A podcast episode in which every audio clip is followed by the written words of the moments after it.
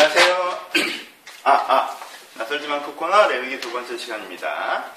이제는 지난주에는 레위기 예배에 대한 이야기를 했고요. 이번 주에는 정결과 거룩에 대한 이야기를 하도록 하겠습니다. 그 다음에 다음 주에는 공동체, 절개에 대한 이야기가 나오는데요. 레위기는 크게 세 단계로 구별되어 있습니다. 첫 번째, 개인들이 어떤 예배 고백을 가지고, 그쵸? 어떤 예배, 고백이죠? 어떤 예배의 고백을 가지고, 두 번째, 그럼 예배를 통해서 이 고백을 통해 어떻게 돼요? 어떻게 변화된 개인이 되어서 정결한 개인, 거룩한 개인 이렇게 표현하는 거죠. 그쵸? 세 번째, 그럼 어떠한 세상, 공동체적 고백이 있죠? 절기가 어떠한 공동체를 만들 것인가에 대해서 나와 있는 게 레위기예요. 그러니까는 성경에서 제일 중요한 책이라고 제가 이야기하는 게 이해가 되시죠? 너희가 그러면 어떤 세계관과 어떤 종교관을 가지고 창세기랑 출애굽기였죠. 어떤 세계관과 어떤 종교관을 가지고 그 다음에 이런 고백으로 나오면 너희가 이렇게 변화되어서 이런 세상을 만들 거야 라고 얘기한 게 레위기라는 거예요. 그렇죠? 그러니까 제일 핵심적인 부분이잖아요.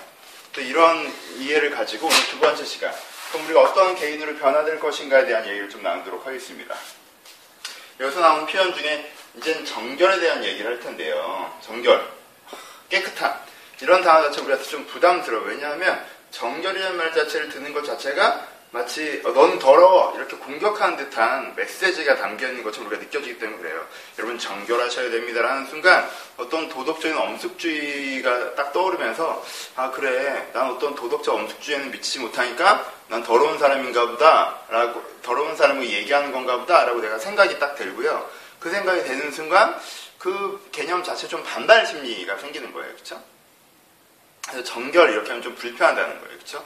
뭐 순결의식이 너무 강조하는 것 같고 어, 너무 높은 도덕성을 요구하는 것 같고 이런 부담스러움이 우리가 있다라는. 그래서 좀 억압될 것 같고 불편할 것 같고 굉장히 순진무구한 상태만 있어야 되는 것 같고 막 이런 식의 느낌들 우리 가운데 들어서 좀 불편하게 들립니다. 하지만 여러분 이런 도덕적 엄수주의를 좀 아예 머리에서 좀 지우시고요. 깨끗하게 정결을 지우시고 이 단어 자체를 한번 생각해 봅시다.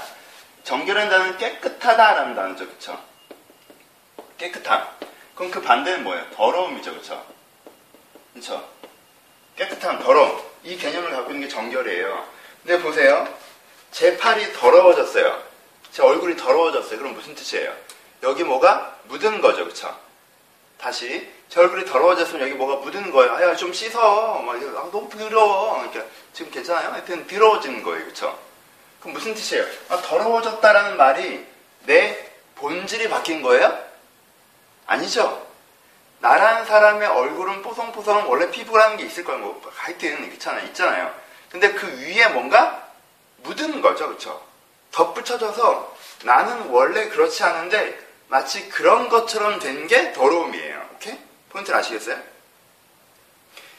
우리가 흔히 생각하는 정결, 어떤 순결의식에서 연결된 정결 개념은 되게 엄숙주의적인 거여서 나라는 본질 자체가 되게 타락한 것처럼 어, 넌 예전에 되게 정결했는데, 넌 이제는 정결하지 않아. 넌 옛날엔 깨끗했는데, 넌 이제 더러워졌어. 뭐 이런 식으로 우리 본질 자체가 바뀌는 것처럼 도덕주의에서 많이 사용해요. 그렇죠? 나쁜 짓 하나 하면, 그래서 어떤 보수성에서 좀 벗어나면, 넌 이제 더러워진 거야. 뭐 이런 식으로 가는 거죠. 그렇죠? 하지만 그건 되게 깨끗함과 더러움에 대한 기본적인 단어 이해도 안 되는 사람들이 쓰는 얘기예요. 깨끗함과 더러움의 본질은 뭐예요? 깨끗함과 더러움의 본질은 이게 너의 본 모습이라는 개념이에요. 그쵸? 이건요, 더러운 것이요, 훼손할 수가 없어요. 내가 이게 잘리거나 뭐 이런 게 아니란 말이에요. 이 위에 뭐가 더러워졌다라고 하는 것 자체는 내 본질을 훼손한 거랑은 상관이 없는 거예요. 아무리 더러워져도요, 내 본질은 여전히 거기 있어요. 내가 40일 동안 안 씻어서 여기가 너무 더럽고 냄새가 나도 내 본질은 거기 있단 말이에요. 그러니까, 아, 그냥 좀 씻어라고 얘기하는 거예요. 씻는 것 통해서 어떻게 되는 거예요? 내 본 모습으로 돌아가는 거예요. 그러니까, 더러움은 아무리 오랫동안 나한테 덧입혀져 있어도 내 본질은 아니라는 거예요. 이 개념을 먼저 이해하고 시작하시는 게 중요해요. 왜요? 맨 처음 우리 예배 얘기했잖아요. 예배를 통해서 네가 어떻게 된다는 거예요. 변화된 개인이 되는데 네가 정결해진다고 얘기해요. 정결해진다고 얘기하는 건요. 어떤 도덕주의를 지켜야 된다. 너 이제는 예수 믿고 구원받았으니까 이런 도덕적인 규범과 규율을 지켜야 된다. 그렇지 않으면 너는 배은망덕한 놈이고 더러운 놈이다. 이렇게 가는 게 아니라는 거예요. 이 예배 고백을 통해서 네가 어떻게 된다? 이제는 정결해진다는 거예요. 뭐가 더러운 것이고 뭐가 깨끗한 것인지 알고 이 더러움에서부터 깨끗함으로 나아가고자 하고 또 이 더러운 깨끗함으로 나아갈 수 있다는 게 정결의 핵심이잖아요. 그렇죠? 그래서 정의가 이제까지 나인 것처럼 보였던 게 사실은 내가 아니고 더러우면 더러워 보이지 않아. 하지만 그게 내가 아니고 아무리 오랫동안 더러웠어도 내가 아니고 이게 나다. 그러니까 내가 이렇게 회복돼야 된다라는 개념이 들어가요. 이건 죄의 본질의 회복보다 훨씬 더 가벼운 회복이죠. 가벼운 회복이란 말이 정확하지는 않겠지만 내 본질은 전혀 변하지 않고 위에 덧붙여져 있었던 것들이 원래 상태로 돌아간다는 개념으로서의 회복을 얘기하는 거예요. 그렇죠? 그러니까 이 정결에 대한 개념을 갖고 시작하셔야 돼요. 여러분 정결에 대한 어떤 부담스러운 단어적인 느낌을 내려놓으세요. 여러분 정결한 말은 너무 좋은 말입니다. 정결은 여러분들이 더럽다고 공격하고 넌 부정해졌다고 공격하고 너는 이제 이런 도덕성에서 어긋났기 때문에 너 이제는 끝났어라고 이제는 순결하지 않으라고 공격하는 그런 개념이 아니에요. 그렇죠? 정결은 그런 개념이 아니에요. 우리의 본질은 절대 바꿀 수가 없다는 게 정결의 개념이에요. 우리에게 덧입혀진 것이 나 아닌 것이 마치 나인 것처럼 하고 돌아다닌다는 게 정결의 개념이에요. 그래서 내가 이것으로부터 여기로 가야 된다라고 얘기하는 게 정결의 개념이라는. 그렇죠? 오늘 정결이 굉장히 중요해요. 봅시다. 그러면 정결 무엇이 더러운 것이고 무엇이 깨끗한 것인가에 대한 게 이제부터 우리가 해야 되는 설명이겠죠. 그렇죠? 무엇이 더러운 것이 무엇이 깨끗한 것입니까? 더맨 먼저 먹는 것에 대한 얘기를 합니다. 아, 이때부터 우리 마음 가운데 집중력이 떨어져요. 그렇잖아요. 왜 오징어 먹지 말라고 그러잖아요. 저 오징어 좋아하는데 오징어 먹지 말라고 그래요. 돼지 먹지 말라고 그러잖아요. 그렇죠? 우리 집중력이 떨어진단 말이에요. 그렇죠? 아니 무엇이 더러운 것이 무엇이 깨끗한 것인가라는 어떤 정결, 우리의 본질 뭐 이런 걸 얘기하는데 갑자기 그래 무엇이 더러운 것이냐면 돼지고기 먹는 게 더러운 거야. 오징어 먹는 게 더러운 거야. 그런 거 먹지 마. 뭐 먹어? 양고기 먹어. 전 양고기 별로 안 좋아하는데. 약간 누린내 나잖아요. 양고기 먹어. 소고기 먹어. 아 그게 어디 있어요. 있잖아요. 그런 거 먹어. 생선도 비늘 있는 것만 먹어야 돼. 뭐 이런 식의 얘기니까 너무 갑자기 수준이 툭 떨어지는 것 같은 거죠. 그렇죠? 너무 안 중요한 얘기잖아요. 그렇죠? 그리고 심지어 지금 우리가 지키고 있지도 않는 거 그러니까 급격한 흥미를 잃어버리죠. 여러분 아까 얘기했죠. 아까, 여러분 근데 지난주에 얘기했죠. 예식엔 뭐가 있다고 했어요? 예식적 의미가 있다고 했어요. 고백적 의미가. 그러니까 예식만 보고 에, 저 예식 별거 아니네. 결혼식이라고 하면 그냥 쭉 들어갔다가 쭉 나오는 거야. 20분밖에 안 걸려. 이렇게 얘기하는 사람은 그게 뭔지도 모르는 사람이에요. 그렇죠? 그렇게 껍데기만 보는 사람은 그게 뭔지 모르는 사람이에요. 그런 사람이 되지, 되지 마시고 이건 먹지 말고 이건 먹는 게 그게 뭐 정결이야. 뭐 그게 무슨 상황이 도대체. 이런 사람이 되지 마시고 그럼 먹는다는 의미가 뭔지 이걸 안 먹는 의미가 뭔지 이걸 먹는 의미가 뭔지 우리가 좀 생각해 봐야 된다는 거죠. 그렇죠? 먹는 것과 먹지 않는 것을 나누는 기준을 좀 보시면요. 대충 이래요. 여기 나와 있으면 나 못 외워. 여기 나와 있으면 뭐 먹지 말라고 그러죠? 그러니까는 소, 양 이런 거 먹어도 돼요. 그렇죠? 소, 양 이런 건 먹어도 되고 어, 이 책 사세요. 여러분 이 책 좋아요. 안 사신 분들은. 예, 여기 있네. 소, 양, 염소, 닭, 일반적인 생선, 메뚜기 이런 건 먹어도 되고요. 돼지, 토끼, 낙타, 너구리, 독수리, 올빼미, 박쥐, 진해, 도마뱀, 악어 이런 거 먹으면 안 된다고 써있어요. 여러분 근데 이렇게 읽다 보면 사실 여러분 개인적으로 뭐 독수리 드세요? 올빼미 드시는 분, 박쥐 드시는 분 없죠? 도마뱀 별로 안 드시잖아요. 그렇죠? 무슨 뜻이에요? 먹는 문화권. 우리나라에서는 먹는 게 있죠. 돼지 먹고요. 뭐 토끼 먹고요. 뭐 개 먹고요. 뭐 이런 우리나라에서 먹는 문화가 있는데 먹는 문화 몇 개 걸지 대략 대체로는 어때요? 일반적으로 사람들이 먹고 먹지 않는 거에 대한 개념들이 있어요. 무슨 말인지 아시겠어요? 그 당시 유대 문화, 유대 사람들한테 얘기하는 거잖아요. 그 당시 유대 문화에서 먹으라고 하는 건 뭐예요? 가축이에요. 먹지 말라고 하는 건 짐승 계열입니다. 어, 돼지도 가축이야. 여러분, 옛날엔 돼지가 가축이 아니었어요. 돼지는 산짐승이었지, 가축이 아니었단 말이에요. 돼지를 가축으로 키우는 건 농경 문화에선 별로 없어요. 돼지를 가축으로 키우는, 아니, 목축 문화에선 없어요. 돼지를 가축으로 키우는 건 농경 문화에서는 조금 있는 거기 때문에, 하여튼 기본적인 기준이 뭐예요? 가축과 짐승이에요. 오케이? 그러니까는 물고기도 마찬가지죠. 내가 이렇게 일반적으로 낚시해서 먹는 물고기들을 이쪽으로 두고요. 그렇지 않은 걸 이쪽으로 두고요. 벌레 같은 경우도 뭐 진해 이런 거는 아니라고 하는 거고요. 우리가 일반적으로 먹는다. 그 당시 사람들, 우리는 이제 그것도 안 먹지만 먹는다고 생각하는 것은 이쪽으로 두고 먹지 않는다고 이쪽으로 둔 거예요. 가축과 짐승을 나눕니다. 가축은 뭘 상징해요? 먹으라고 주신 것, 하나님께서 먹으라고 주신 것에 대한 것을 상징하고 짐승은요, 먹으라고 주신 것이 아닌 것에 대한 상징성을 가져요. 예를 들어 봅시다. 여러분 그 당시 농경문화를 이해하셔야 돼요. 여러분들이 농경문화 사회를 살아가고 있어요. 그러면 고기가 많아요? 안 많아요? 고기 많죠? 아, 고기 많죠. 농경문화에서 얼마나 고기가 많아요. 지금 내가 이제 양떼들을 이렇게 염소를 이렇게 쭉 데리고 다니는 거잖아요. 근데 이렇게 양떼와 염소를 쭉 목축을 하고 다니는데 갑자기 독수리가 지나가니까 그 독수리를 잡아먹어요. 갑자기 멧돼지 뛰어다니까 그 멧돼지 잡아먹으려고 해요. 갑자기 사냥꾼처럼. 옛날에 어, 목축 아니라 그냥 수렵 채취하는 사냥 수렵 채취하는 사람처럼 그렇게 하려고 해요. 그런 사람들의 기본적인 마인드가 뭐예요? 기본적인 마인드가 내 고기가 많이 있는데 내 양떼가 많이 있는데도 불구하고 독수리가 지나가면 잡아먹어야 되고 돼지가 지나가면 잡아먹어야 되는 사람들의 마인드가 뭐예요? 첫 번째 뭐예요? 두려움이죠. 어떤 두려움? 두렵다는 게 뭐예요? 내 양을 아끼고 싶은 거예요. 내 양을 아끼고 싶은 거죠.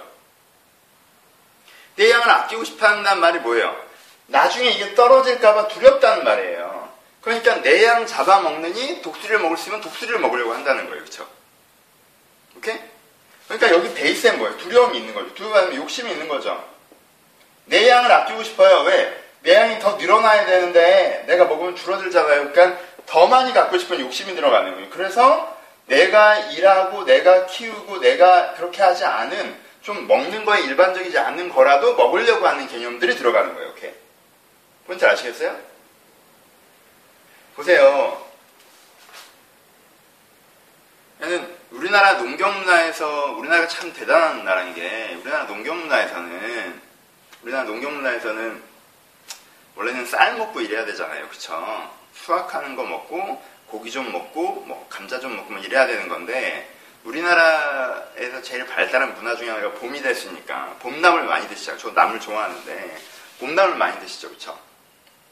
나물 많이 먹어요. 근데요 가끔 먹다 보면 신비하다는 생각이 들 때가 있습니다.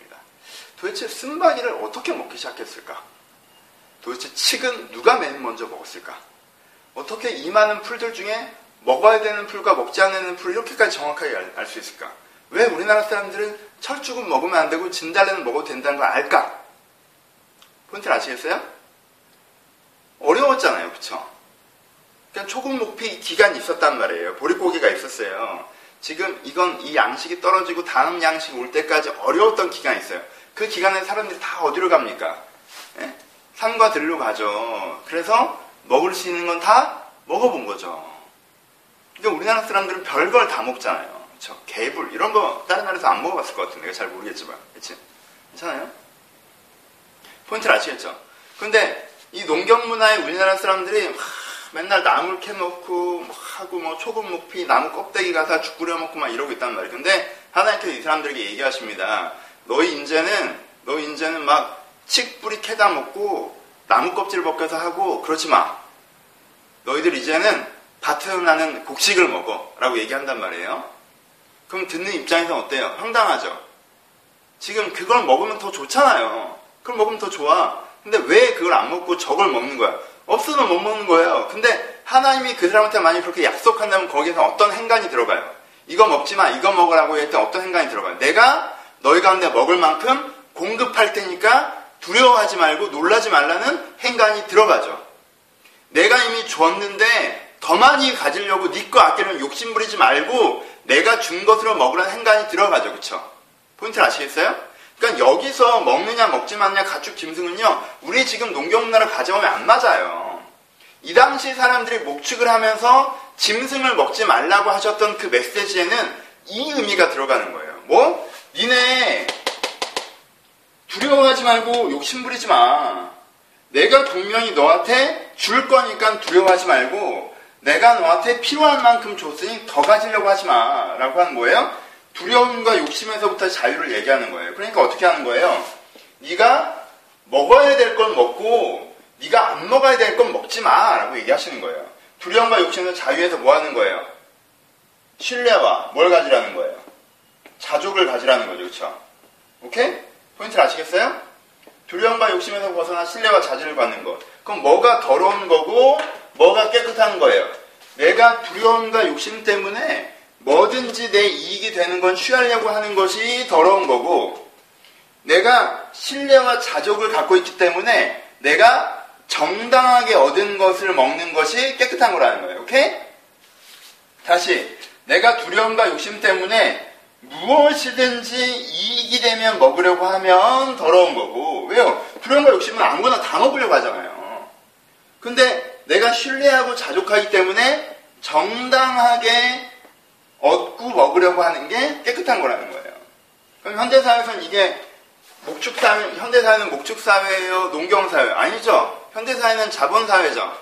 그럼 여기서 뭘 먹는 게 되게 중요해지겠어요? 돈 먹는 게 되게 중요해지는 거예요, 여기서는. 핵심은. 오케이? 그러니까 적용적인 핵심은. 그러니까 어떤 사람은 자기가 정당히 일해서 받은 수익이 있어요. 내가 정당히 일해서 받은 월급이 있단 말이야.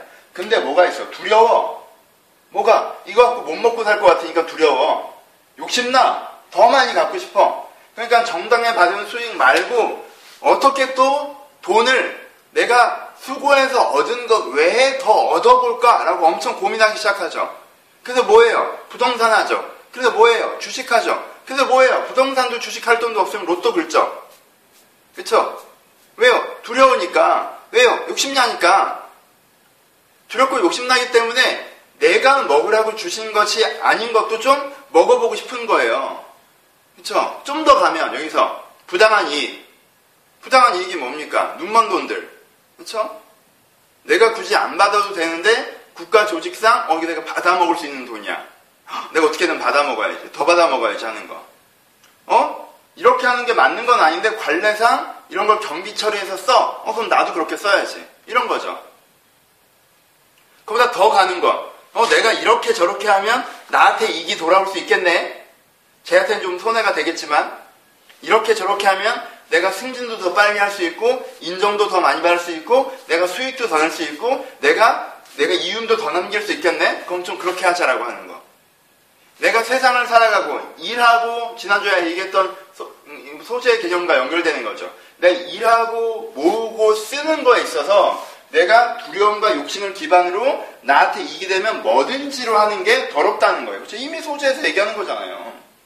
이젠 이게 더러운 거니까 어떻게 되라? 이렇게 깨끗해지라는 거예요. 하나님께서 너를 분명히 공급하실 거니까 그것을 신뢰하고 주신 것에 자족하며 네가 정당하게 내가 정당에 일해서 얻고 내가 그것을 만족하며 누리고 자족하며 누리고 또 때에 맞게 나누고 하는 그런 것이 깨끗한 거다라고 얘기하는 거죠. 여러분 깨끗함과 더러움은요 우리는 자주 이것을 굉장히 성적인 이슈, 문화적인 이슈로만 끌고 들어가서요 내가 성적으로 보수적이고 테레비 안 보고 하면 난 되게 세상 세속적 사회 문화에 참여하지 않으면 내가 되게 깨끗한 거고 그런 거에 좀 참여했으면 더러운 거고 지금은 참여 안 해도 옛날에 참여했으면 난 여전히 더 뭐 이런 식의 이상한 개념들 많이 써요 기독교인들끼리 그쵸? 그럼 그거 아니에요. 그 뭐가 그렇게 중요해? TV 아, 보세요, 놀러 다니세요. 뭐가 문제예요 도대체? 아, 음악 들으세요, 춤 추시고 뭐가 문제입니까? 지금 그게 그렇게 중요한 게 아니에요. 술, 담배? 그, 저 그렇게 중요한 생각 안 해요. 지금 그게 뭐가 나를 더럽히고 담배로 여러, 여호와의 몸에 성전 여러분들 더럽히면 안 됩니다. 여러분들 내면에 하, 나님이 사시는데 하나님 내 폐에 사시는 건 아니잖아. 그렇잖아요. 하나님 몸에 성전 여러분들 몸을 더럽히면 안 됩니다. 그러니까 담배 피면 안 되고 술 마시면 안 되고 아 그런 식으로 얘기하면 맥도날드도 먹으면 안 되죠. 그런 식으로 얘기하면 과식도 하면 안 되고 그런 식으로 하면 유기농 식단 먹어야 되는 거지. 하나님께서 내가 유기농 식단 먹으면 즐거워하시고 내가 instant food 먹으면 싫어하시나? 여러분 그 정도 수준의 얘기를 하는 게 아니에요. 지금 내가 오랜만에 좀 비하는 그렇죠? 재미삼아 하는 얘기예요. 불쾌했으면 죄송해요. 내가 두려움과 욕심이 내가 날 더럽게 하는. 내가 무섭고 욕심나서 어떻게든 더 내 많이 갖는 것에만 관심이 갖게 되고. 왜냐하면 두려움과 욕심은 사람은 이기적인 생존 논리로 가져간단 말이에요. 그렇죠? 그렇게 되는 게 내가 나의 나된 진짜 내 모습을 잃어버리게 한다는 거예요. 여러분 그런 사람이 아니잖아요. 그렇죠? 그런 사람도 아니고 그렇게 살고 싶은 사람도 아니잖아요. 근데 내 두려움과 욕심 때문에 내가 내가 어떻게 하면 더 얻을 수 있을까만 신경 쓰며 살 때 내가 나를 잃어버리고 나의 나됨을 잃어버리고 나의 나됨을 잊고 내가 좀 더럽게 나답지 않게 살아가게 된다는 거예요. 그러니까 다시 한번 신뢰와 자족을 가지고 내가 정당하게 바르게 두려워하지 말고 만족할 줄 알면서 그렇게 생각하기 때문에 어떻게 하는 거? 내가 삶에 있어서의 바름과 정당성을 추구하게 거죠. 바르게 일하고, 제대로 일하고? 이익에 따라 흔들리지 않고, 의로운 길을 가는. 여러분, 사람들이 뭐가 맞는지 알아도, 요즘에도 많이 그런 일들 나오죠. 뭐가 맞는지 알아도 이익에 따라 흔들리는 거잖아요. 이익에 따라 흔들리지 않고 내가 그 길을 가는 것. 이것이 깨끗한 거예요. 그렇죠? 굉장히 사회적인 거고요. 굉장히 가치적인 거고요. 그렇죠? 내가 그 축으로 해내는 것이 깨끗한 거라고 얘기합니다. 제가 제일 좋아하는 부분이라 엄청 길게 얘기했어요. 이렇게 두려움과 욕심이 날 더러운 것이고 신뢰와 자족이 깨끗한 것이다.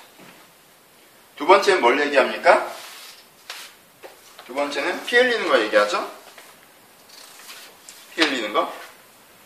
이 부분에서 여성 어떤 그런 것들 때문에 되게 싫어하시죠. 여성 폄하적인 표현들이 나온다. 뭐 부정하다고 얘기한다. 뭐 이렇게 표현을 하는데 이렇게 또, 또 먹는 거 먹지 않는 거 이런 것처럼 이렇게 디테일 너무 형식에 매이지 마시고 형식한 게 의미를 보셔야 돼요. 의미. 흐르는 피는 뭘 상징합니까? 흐르는 피는.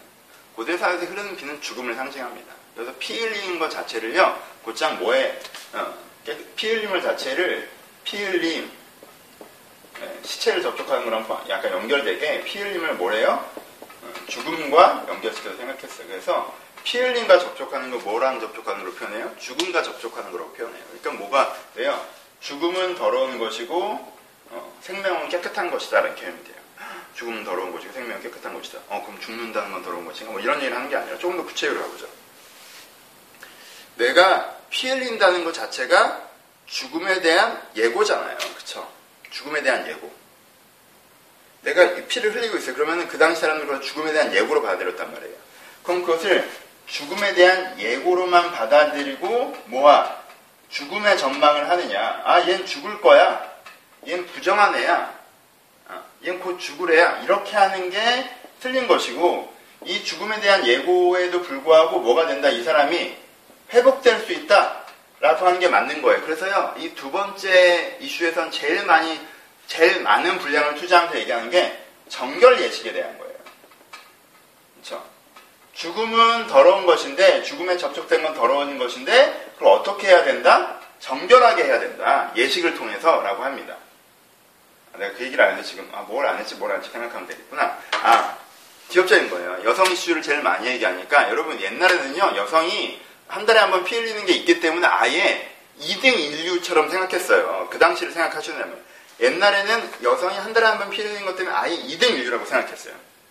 근데 이 개념이, 그래서 근데 이걸 얘기하니까 이 그 시선들이 좀 오는 건데, 근데 거기서 정결 예식이 들어와 버립니다. 정결 예식이 들어온다는 건 뭐예요? 피 흘리는 기간은 이 여자가 그런 상징성과 겹치기 때문에 부정하다는 이미지를 갖지만, 하지만 이 여자는, 여자는 그런 존재가 아니라는 거죠. 그렇죠? 이등 국민이 아니라는 거예요. 열등한 인간이 아니라는 거예요. 그 기간에 좀 그런 거, 그 기간에 그 의미적 상징성을 갖기 때문에 그런 것이고, 정결 예식을 통해서 어떻게 된다는 거예요? 원래의 인간, 동등한 인간의 개념으로 돌아온다는 개념이 들어가요. 그 당시 문화권의 한계를 상상하셔야 돼요. 그쵸?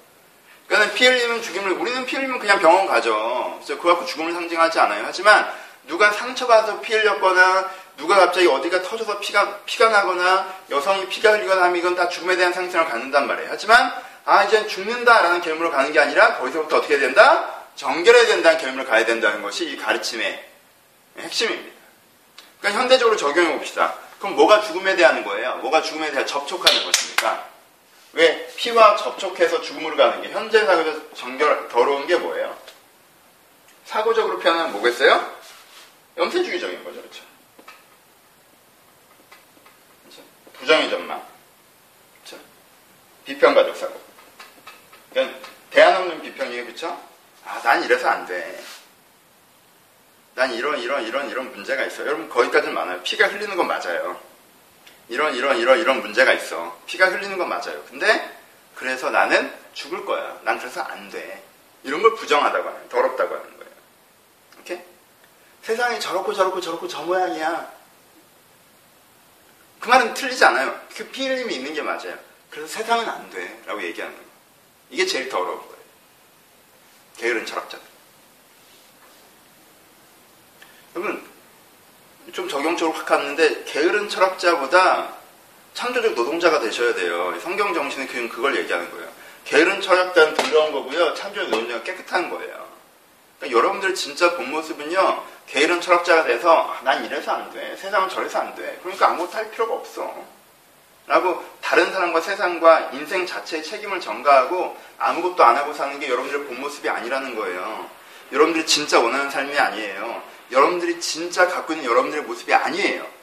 피 흘림이 있죠. 부족함이 있어요. 근데 어떻게 하겠어요? 나는 그래서 그걸 만들어 갈 거야. 그런 내 인생을 변화시켜 갈 거야. 그런 세상을 세워 갈 거야. 라고 얘기한 게 뭐예요? 창조적 노동자가 훨씬 더 깨끗한 거라는 거예요. 이게 뭐예요? 정결을 향해서 나아가는 거죠. 정결 예식인 거예요. 내가 죽음이 있으면 그것을 죽음으로 받아들이고 끝나는 것이 아니라 생명이라는 게 그렇잖아요. 지금 피를 흘리고 있어도요, 안 죽었잖아요? 그럼 치료가 될 수 있는 게 생명이에요. 지금 내가 다치고 상하고 있어도요, 다시 살아날 수 있는 게 생명이란 말이에요. 살아있다는 건 아직도 기회와 가능성이 있다는 거잖아요. 근데 살아있는 것을 피 흘린다 하여 죽은 것이라고 이야기하는 것이 부정하는 것이고, 그렇죠? 이게 신약에 나와 있는 살인하지 말라 정신과 예수님의 설교랑 다 연결되는 거 아닙니까? 이, 그리고 창조의 사고랑 연결되는 거죠. 그게 부정하는 것이고, 이게 살아있기 때문에 지금 어떤 한계와 문제가 있다 할지라도 이것이 아름답게 변할 수 있다고 기대하는 것이 정결한 것이다. 라고 얘기합니다. 그렇죠? 이게 부정한 것과 정결한 것이. 여러분들은 부정합니까? 정결합니까? 그렇죠? 현대사회의 더러움이 뭡니까? 현대사회의 더러움이. 더러움이라는 게 자꾸 정체성을 해석하지 마세요. 공격적으로 받아들이지 마세요. 현대사회의 더러움이라고 할 땐 우리가 진짜 실제 갖고 있는 건 아닌데 우리 위에 정말 이렇게 묻어서 우리의 우리됨을 잊어버리게 하는 게 뭐냐고 물어보는 거예요. 그렇죠? 현대사회의 더러움이 뭐예요? 자꾸 두려움과 욕심 때문에 이익만 보고 달아가는 게 현대사회의 더러움 아닙니까? 두 번째, 아직도 기회와 가능성이 있는데 안 된다 안 된다 안 된다만 하면서 아무것도 안 하는 게 현대사회의 더러움이라는 거예요. 여러분 이런 더러움에 빠지시면 안 돼요. 그렇죠? 이렇게 말만 좋아해. 논리만 세우고 아 그래요 참 좋은 얘기지만 이건 이렇지 않아요? 저건 저렇지 않아요? 그래서 네가 갖고 있는 대안은 뭔데? 그렇잖아요. 이렇게 부정의 논리를 계속 유포하고 어? 비평하고 비판하고 그래서 그래서 너는 그래서 어떻게 할 건데? 라고 얘기하면 체념의 사고를 얘기하고 그렇죠? 절대 이래서는 안 됩니다. 그렇죠? 이래서는 우리는 뭐예요? 노동자와 이상주의자가 돼야 돼요. 이게 깨끗한 거예요. 여러분 염세주의적으로는 한량이 되시면 안 돼요. 노동자가 되셔야 돼요. 일하셔야 돼요. 저도 기질이 정말 한량 기질이에요. 저는 쉬는 게 좋아요. 노는 게 좋아요. 근데 여러분 저처럼 놀기 좋아하고 쉬기 좋아하는 사람 없을까요? 저는 정말 한량 기질이에요. 근데요 한량 기질이어서 내가 그렇게 놀고 그렇게 쉬잖아요. 그럼 결국 난 허무와 싸워야 돼요. 난 왜 사나 이러고 있어야 된단 말이에요. 그러니까 적당히 노셔야 돼요. 아무리 기질이 한량이라도 노동자가 돼야 돼요. 내가 일하고 내가 만들어내고 내가 변화시켜 나가고 그렇죠? 아무리 똑똑한 얘기를 많이 해도요 결론이 대안 없잖아요. 그 소리 듣지 마십시오. 그거 부정한 거예요. 그렇죠? 그 부정한 거예요. 물론 우리는 심각한 문제의식을 가져야 합니다. 하지만 그게 최종적인 end sentence면 안 돼요. 물론 설교에 제한이 있기 때문에 어떤 때는 부정적인 설교를 할 때가 있어요. 그렇죠? 어떤 상황에 제한이 있기 때문에 일단 지금은 자극, 어, 문제제기이기 때문에 문제만 얘기할 때도 있죠. 그걸 문제시하는 건 아니에요. 하지만 긴 흐름에서 최종적으로가 대안이 없다면 그건 뭐 할 필요 없는 얘기잖아요. 그렇죠? 음, 이런 얘기들을 했습니다. 하여튼 두 번째 뭐가 깨끗한 거예요? 생명의 사고가 깨끗한 것이고 죽음의 사고가 더러운 것이다. 라고 얘기합니다. 그렇죠? 세 번째는 뭘 얘기합니까? 나병을 얘기합니다. 그러니까 우리는 자꾸 이게 껍데기만 읽기 때문에 어? 어 환자, 그냥 병에 들리는 사람들을 폄하하고 여성을 폄하하고 뭐 먹는 거 같고 까다롭게 굴고 뭐 이런 종교처럼 생각하니까 이상하다 이렇게 얘기하죠. 여러분 그런 게 아니에요. 그렇죠? 이미 얘기한 것처럼 이 계속 반복해서 얘기하네요. 이 생존? 두려움과 욕심 더러운 것이 그렇죠? 이, 이 뭐야 갑자기 생각이 안 나. 아, 이 자족함과 이 신뢰함을 갖고 정당 진리를 추구해 가는 것이 깨끗한 것이고 내가 부정적인 전망, 죽음의 사고를 갖는 것이 더러운 것이고 내가 이 긍정적인 전망, 생명의 사고를 갖는 것이 깨끗한 것이고 세 번째 뭐예요? 그럼 나병은 뭐겠어요? 여러분 나병 환자를 무조건 아, 전 저주받은 인간 내쫓아 이랬다고요? 아니에요 그렇지 않아요. 여러분 나병의 진행이 멈추잖아요. 그럼 나병의 진행이 멈추면 정글내식을 통해 공동체로 다시 편입하겠습니다 원래는. 사람들이 잘 나중에 안 지켜도 그렇지 나병의 진행이 멈추면 공동체의 정결내식을 통해서 다시 영입하게 되니까 그 환자 자체를 그 병이 들었다고 저주받다 이렇게 얘기하는 게 아니에요. 오케이? 여러분, 아니 그러면은 전염병에 걸렸는데 공동체 안에 두지 않잖아요. 일단 그럼 격리하잖아요. 그쵸? 그걸 갖고 뭐라고 하면 안 돼요. 왜냐면 현대사회도 그렇게 하니까. 그 사람을 폄하해서가 아니에요. 그 확장성을 막을 때문에 일단 격리를 한단 말이에요. 그쵸? 곰팡이 약 폈을 때도 마찬가지. 이거 나병만 얘기하지 않고 읽어보시면 곰팡이 얘기를 같이 합니다. 곰팡이 약 피면요, 그 벽을 헐어버려야 된다고요. 그건 맞잖아요. 그쵸? 곰팡이 약 피는데 이게 다 번지게 놔둘 게 아니잖아요. 그쵸? 그러니까 일반적으로 하는 행동이에요.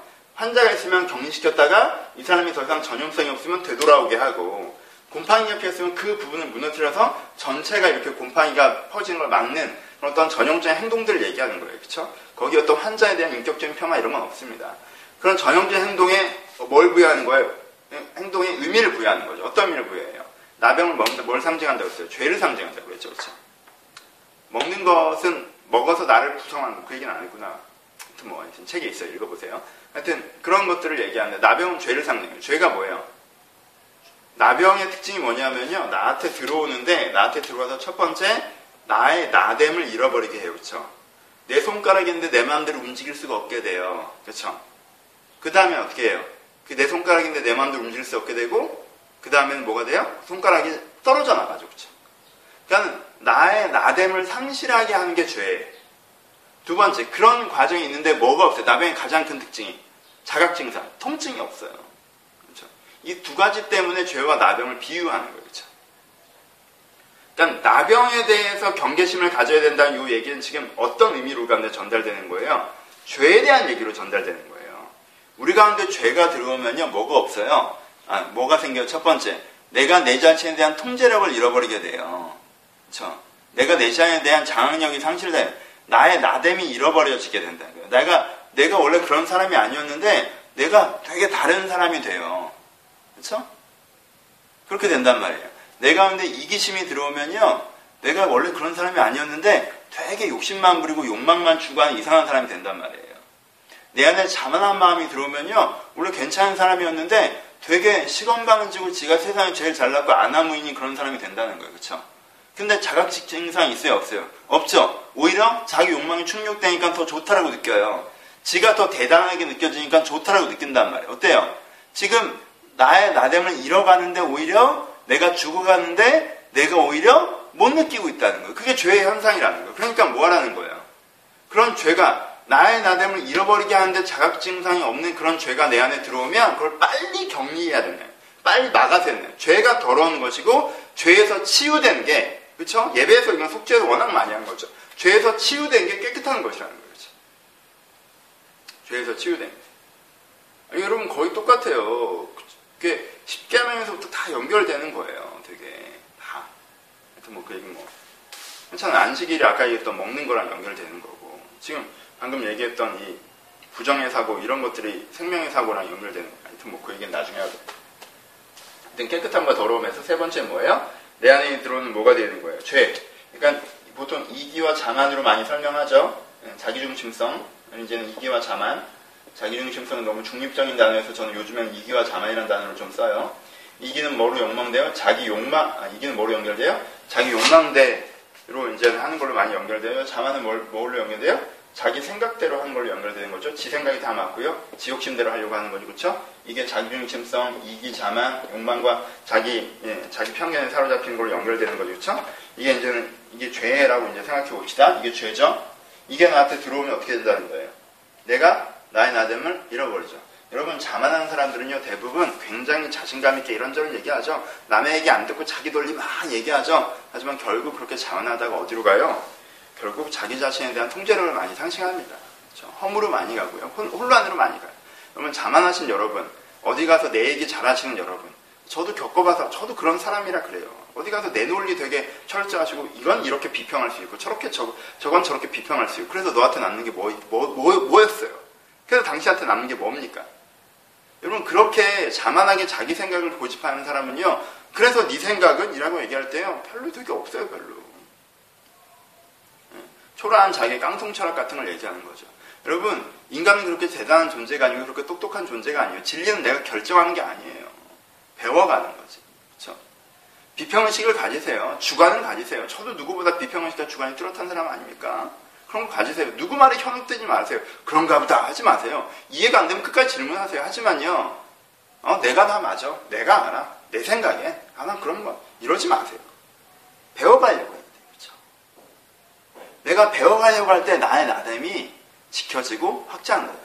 하지만 난 이래 라고 해버리잖아요. 나중엔 나의 나됨을 잃어버립니다. 두 번째, 이기심을 받기 시작하면요. 사람은요, 자기 입장만 생각하기 시작하면 되게 자연스럽게 자기 욕망에만 집중해요. 그러면요, 굉장히 고급스러웠던 사람이요. 이, 이 단어 내가 안 썼는데, 고급스러웠던 사람이 어떤 인격적인 quality가 있던 사람이 굉장히 좀 동물 같은 사람이 됩니다. 그렇죠? 어, 그안 그랬던 사람인데.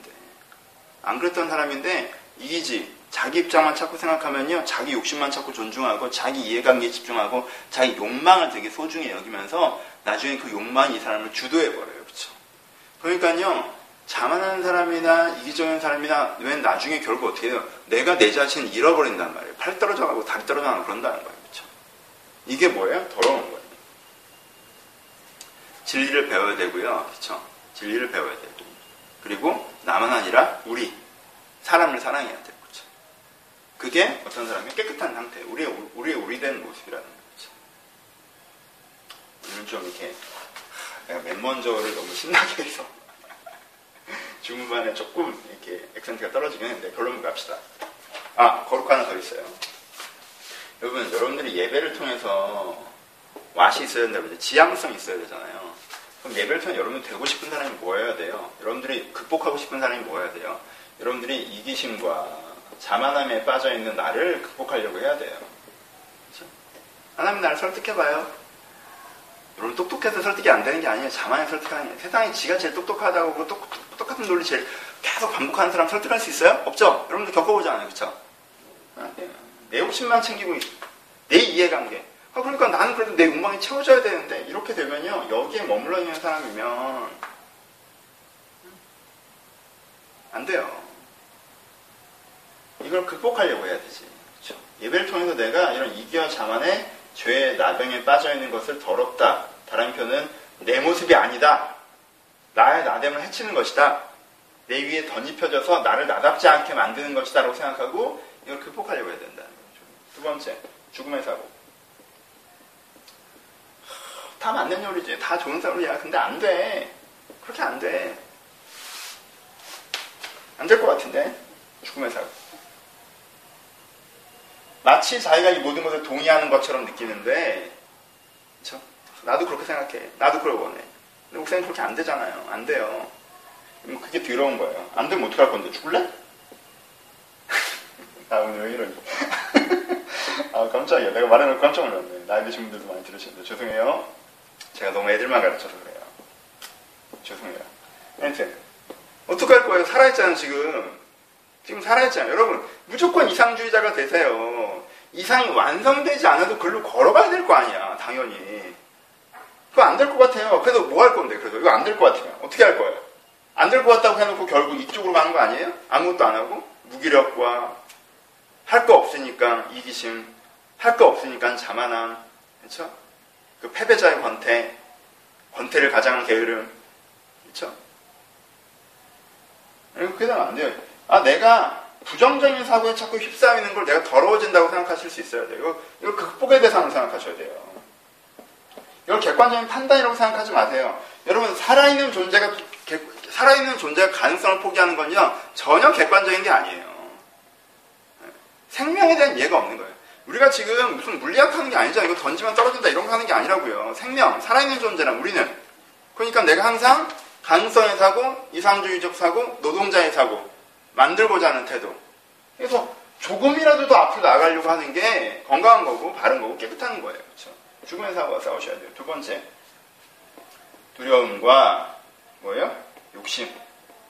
세상 살아갈 때 두려움과 욕심 때문에 결국은 여러분 되게 많은 시간 여기 있지 않습니까? 우리가 못 살까봐. 생존 불안, 생존 피로, 두렵고, 욕심나고, 많이 갖고 싶고, 축적하고 싶고, 나 좀 쓰고 살고 싶고, 자족이 없고, 진짜 웬만큼 주셨으면 만족할 줄 알아야 되는데 그 기준이 요즘 세상, 옆 친구들, 요즘 문화니까 나도 저 정도 물건 가져야 되고, 나도 저 정도 누려봐야 되고, 내가 저보다 뭐가 못나서, 아니, 덜 누리는 게 못 나는 거예요? 도대체 어디서 들어오는 사고방식이야? 어? 난왜 내가 뭐 쟤보다 못하다고 나 쟤처럼 큰 집에서 못 사나? 아니 그 말이 이상한 말인 건 알죠, 되게. 그쵸? 큰 집, 작은 집 사는 게 사람이 못나고 잘나고 이런 문제가 아니잖아요, 그쵸? 전혀 아니잖아요.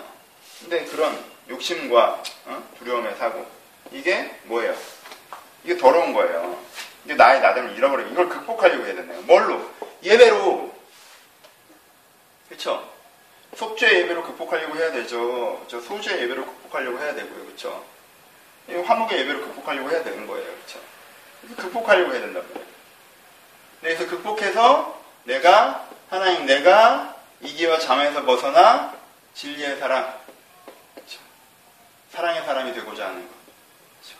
내가 죽음의 사고에서 벗어나 생명의 사고로 가는 것 내가 욕심과 두려움에서 벗어나 자족과 자족과 신뢰 예, 하나님이 날 먹이신다 그래서 정당성을 추구하게 되는 것 그렇죠? 이게 아 내가 나의 나됨을 회복하고 있고 내가 나답게 살고 있구나. 내가 나됨을 잃어버리고 있구나. 우리 예배는 어디서 뭘, 뭘 여기서부터 from to 여, 이, 여기서 빠져나와 여기로 가는 게 우리의 예배, 우리의 구원이라는 거예요. 그렇죠? 여기서 빠져나와 여기로 가는 게 우리 구원이에요. 예수 그리스도께서 우리를 구원하셨습니다라고 얘기할 때는 죽음에서 생명으로, 죄에서 자유로, 두려움과 욕심에서부터 신뢰와 자족으로 우리를 구원하시는 거란 말이에요. 그렇죠? 이렇게 약간 이게 우리가 보는 첫 번째 구도입니다. 두 번째 이제 거룩에 대한 건데요. 사실은 이야기가 좀 반복되고요. 거룩에 대해서 세 가지 얘기를 합니다. 첫 번째는 성적인 문제를 얘기하죠. 드디어 어, 여러분들이 항상 여러분들이 항상 그래 뭔가 거룩과 정결을 생각하면 제일 먼저 떠올리는 것이 성적인 기독교는 맨날 술 담배 술, 담배 하지 말고 결혼 전에 뽀뽀만 하고 이게 무슨 어 엄청난 뭐 이렇게 중요하다고 막 그러는데 아 물론 뭐 좋아요. 네, 너무 지역적인 걸 얘기하는 거예요 지금 제가 얘기하는 건. 저술 담배 하는 거 좋아하지 않아요. 성적으로 보수적인 게 좋다고 생각해요. 오케이 돌아와서 거기 목숨 걸지 말라는 거지 그렇게 중. 그게 저는요 이 정결과 거룩 이슈에서 술, 담배와 성적 이슈를 얘기는 0.0001% 정도라고 생각해요. 너무 많이 했나? 그럼 0.01. 뭐, 너무 적어, 아니, 너무 적어요? 0.1. 더는 못 주겠다. 1? 1? 1? 안 돼요. 성적 이슈 얘기하는데 뭐 얘기하냐면요. 근친상간 하지 마라, 동성애 하지 말라, 제일 읽으면서 당황스러운 동물이랑 하지 말라, 뭐 간통하지 말라 뭐 이런 거 얘기해요. 그쵸? 그래서 이걸 조목조목 조금 아버지 후처랑 자면 안 된다. 뭐 동기간에 자면 안 된다. 뭐 이런 읽기도 민망한 것들이에요. 그쵸? 뽀뽀만 해라 이런 거 아니에요. 사실 읽기도 민망한 것들 이렇게 쭉 쓰고 있습니다. 그쵸? 그럼 여기서 제 핵심은 뭐예요? 읽기도 민망한 이 성적 이슈, 성적을 보수적이었나 도덕적이었나 물론 그렇죠. 그거 포함합니다. 근데 핵심 뭐예요? 이 성적 이슈 핵심은 이미 얘기한 것처럼 이걸 너무 성적인 걸로만 해석하려면 저기서 돼지고기 먹지 말라고 해석을 해야 되는 거지. 그쵸?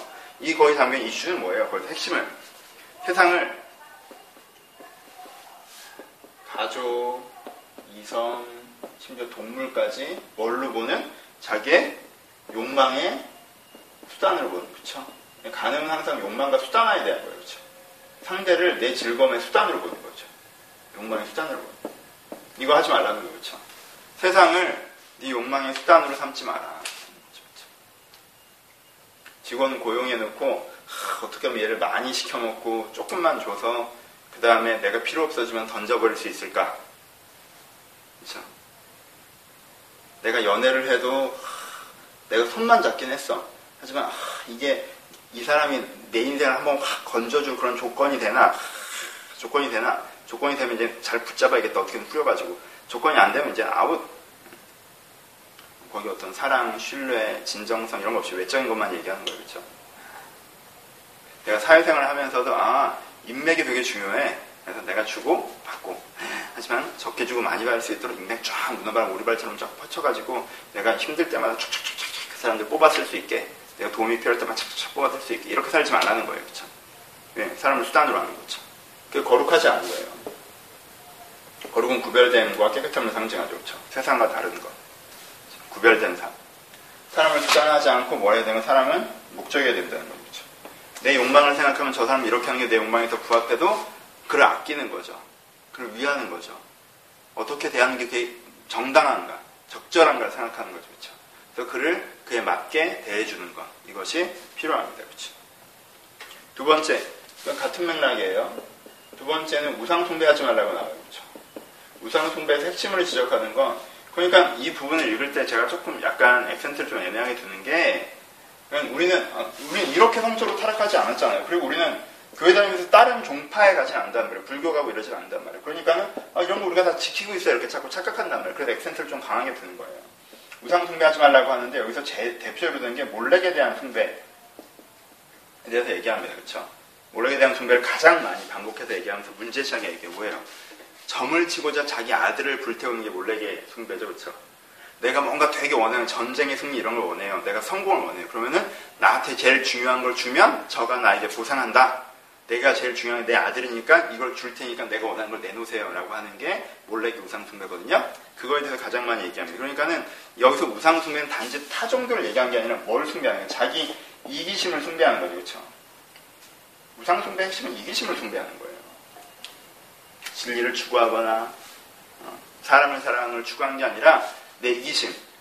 하나님, 하나님, 하나님, 내가 하나님이 필요하시면 제가 이걸 이걸 다 내놓을 테니까 너 나한테 더 큰 걸 주세요. 우리 제대로 거래합시다. 네, 하나님이 있는 거 진짜 믿어요. 하나님 능력 있는 것도 난 진짜 믿어요. 그러니까는 하나님 내가 이걸 내놓을게요. 그러니까 그걸 내놓으세요라고 얘기하는 거 그렇죠. 이게 다 이기심을 숭배하는 거죠. 몰래를 숭배하는 거. 내 안에 이기심을 숭배하는 거. 이기심을 숭배하는 게 뭐 이 사람의 기준이 뭐라는 거예요. 아까 얘기했던 것처럼 자기 나를 위하여 자기중심성 죄죠, 그렇죠. 이게 내 인생을 판단. 어떻게 하면 나한테 좋을까? 어떻게 하면 내 마음대로 될까? 어떻게 하면 내가 원하는 걸 이룰까? 난 좀 이렇게 살고 싶은데 난 좀 이렇게 살고 싶고 회사에서도 저렇게 됐으면 좋겠고 우리 집도 이렇게 됐으면 좋겠고 난 이러면 내가 제일 좋을 것 같은데 난 이런 일을 할 때 이렇게 신나게 일할 때 만족이 되고 거기에 죄는 없어요. 아니 죄는 없다는 게 도덕적으로 문제가 없어. 난 이런 일을 할 때 되게 신나. 난, 난 이렇게 일해서 이렇게 성공하고 이렇게 이루고 싶어. 난 이렇게 연애하고 이렇게 즐겁게 이렇게 누리고 살고 싶어. 여기 도덕적으로 문제 전혀 없어. 하, 이렇게 살고 싶어. 난 그럴 때 제일 신나니까 하나님 어떻게든 이걸 만족시켜 주세요. 그리고 내가 이렇게 만족되려면 어떻게든 사람들을 막 이용해서 아, 어떻게든 사람들이 그렇게 하게 해주자. 겉으로 볼 땐 되게 도덕적으로 문제가 없어요. 심지어는 좋아 보이기까지 해요. 하지만 거룩하지 않아요. 세상 사람들 다 그렇게 삽니다. 안 그래요? 다 그렇게 살지. 세상이랑 뭐가 달라 그게. 똑같은 거지. 그렇지 않아요?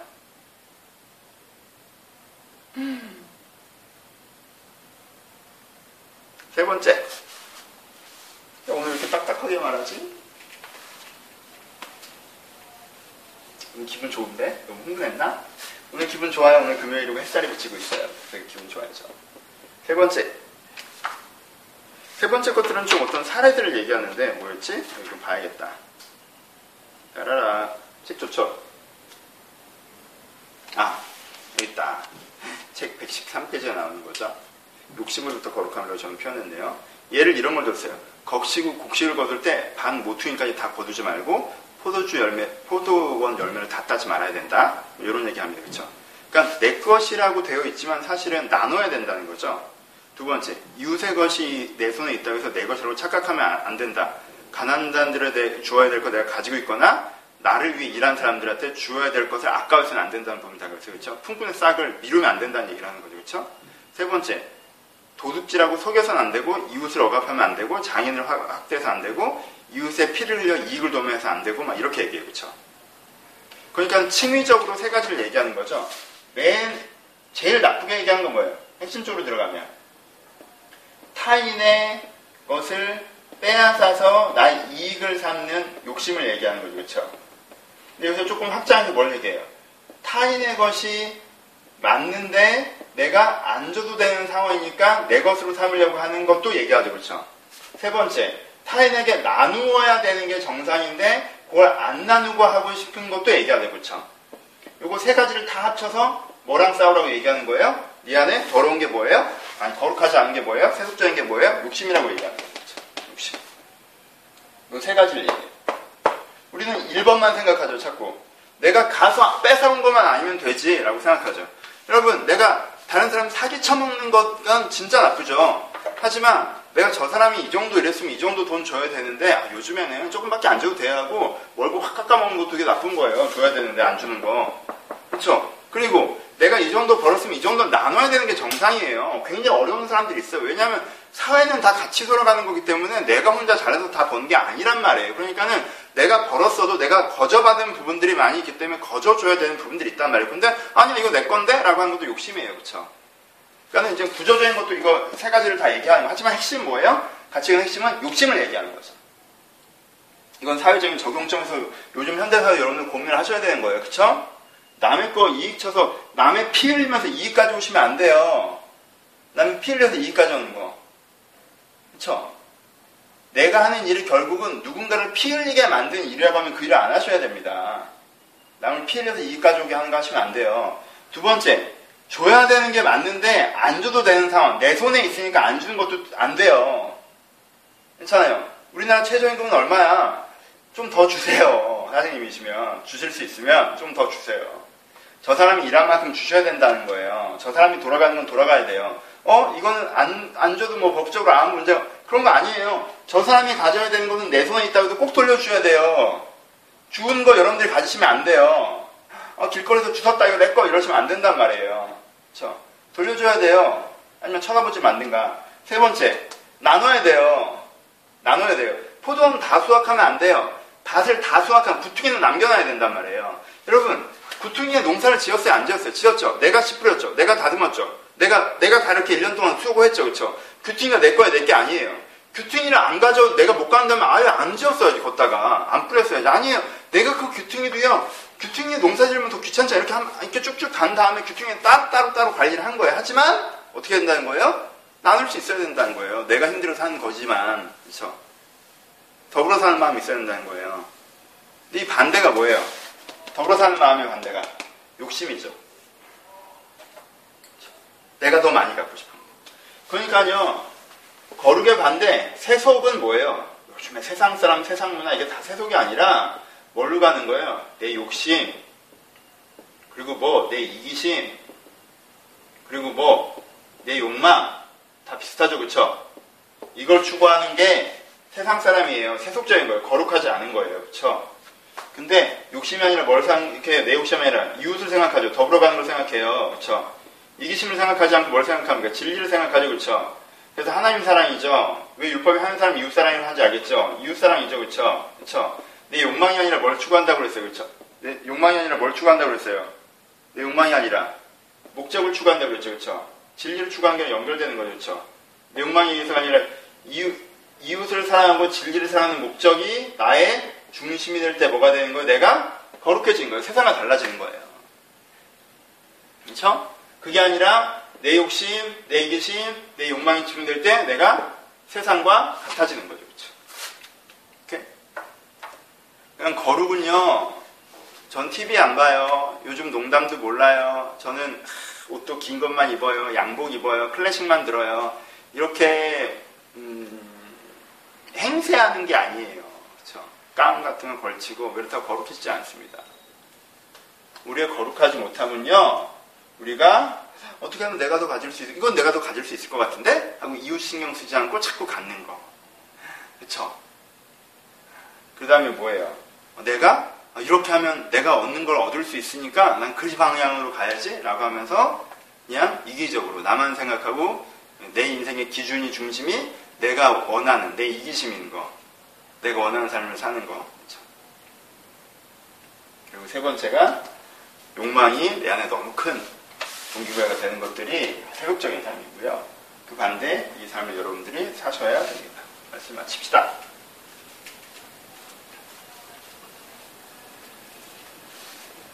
거룩하게 살아라, 정결하게 살아라 라고 얘기하면요. 엄숙주의적인 도덕주의가 우리를 되게 메우고 있습니다. 그래서 되게 뭔가 세상과 단절한 18세기 문화를 향유하는 게 엄숙하고 보수적인 것처럼 우리가 많이 오해됐어요. 그래서 막연한 죄책감을 갖기도 하고요. 어, 막연한 저항감을 갖기도 하고요. 거룩하고 싶지 않아요. 정결하고 싶지 않아요. 막연한 저항감을 갖기도 하고. 왜냐하면 그것들이 또 나를 부당한, 부, 나를 더럽다라고 나라, 나의 존재를 공격하는 것처럼 느끼기 때문에 더 반발심이 생기기도 했습니다. 왜요?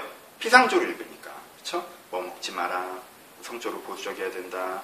그리고 뭐 이거 지켜라, 저거 지켜라. 어? 여자 폄하하고 뭐 환자 폄하하고 이런 식으로 읽히니까 우리가 그렇게 되지 않았어요. 근데 성경을 제대로 읽으세요. 그런 얘기를 하고 있는 게 아니에요, 지금. 정결과 거룩은 그런 어, 그런 엄숙주의적인 얘기를 하고 있는 것이 아닙니다. 지엽적인 얘기를 하고 있는 게 아닙니다. 중심을 보셔야 돼요. 그렇죠? 두 가지를 같이 하세요. 엄숙주의와 도덕주의에서 자유하십시오. 술, 담배 문제, 뭐 어떤 성적인 이슈, 그거 자체가 뭐 내 인생을 다 더럽혔던 것처럼 그렇게 생각하지 마세요. 거기서부터 걸어 나오세요. 하지만요, 아, 그래도 된대. 라는, 아, 정말 제일 나쁜 놈. 아, 그거 마음대로 해도 된대. 김보영 목사님 그렇게 가르쳤어. 진짜, 아, 내가 언제 그렇게 가르쳤니? 그런 얘기를 하는 게 아니죠. 그렇죠? 무슨 얘기를 하는 거예요? 이 정도가 아니에요. 어디로 넘어야 돼요? 어디로? 내가, 내가 어디?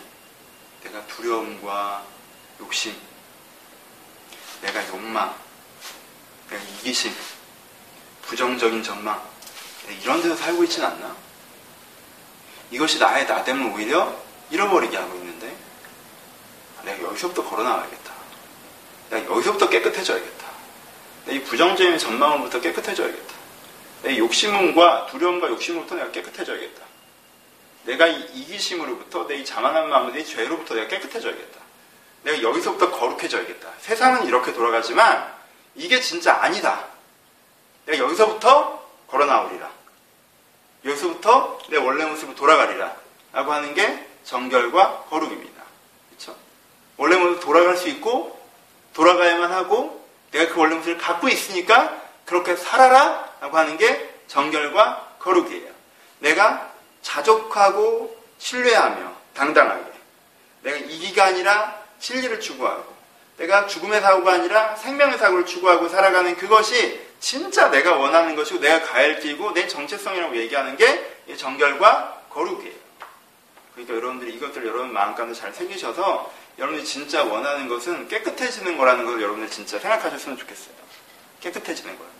여러분들 거룩해지는 게 여러분들이 진짜 원하는 거라는 걸 생각하셨으면 좋겠어요. 이 단어가 무의미하고 그냥 무의미하고 나, 에게 부담 주는 고리타분한 단어가 아니라 내가 정말 추구해야 되는 내가 정말 거룩하고 싶다. 내가 정말 정결하고 싶다. 진짜 내가 나의 나담을 회복하고 싶다. 예배가 나를 이렇게 만들 것이다. 나는 그런 사람이 될 것이다. 라고 했으면 좋겠어요. 여러분, 내가 숨을 쉬면 세상을 숨을 쉰다. 우리 교회 모토입니다. 그쵸? 그러니까 예배를 통해서 말씀 공부를, 예배를 말씀과 은혜의 기도, 이 예배를 통해서 이 레위기적 구도 아닙니까? 이것을 통해서 내가 이렇게 정결하고 거룩해지면 다음 주에, 다음번에 얘기하면 공동체, 새로운 세상들을 만들어갈 수가 있게 거예요. 그래서 이 정결과 거룩이 없이요. 이거 없습니다. 그쵸? 그러니까 이 정결 거룩에 대한 인식.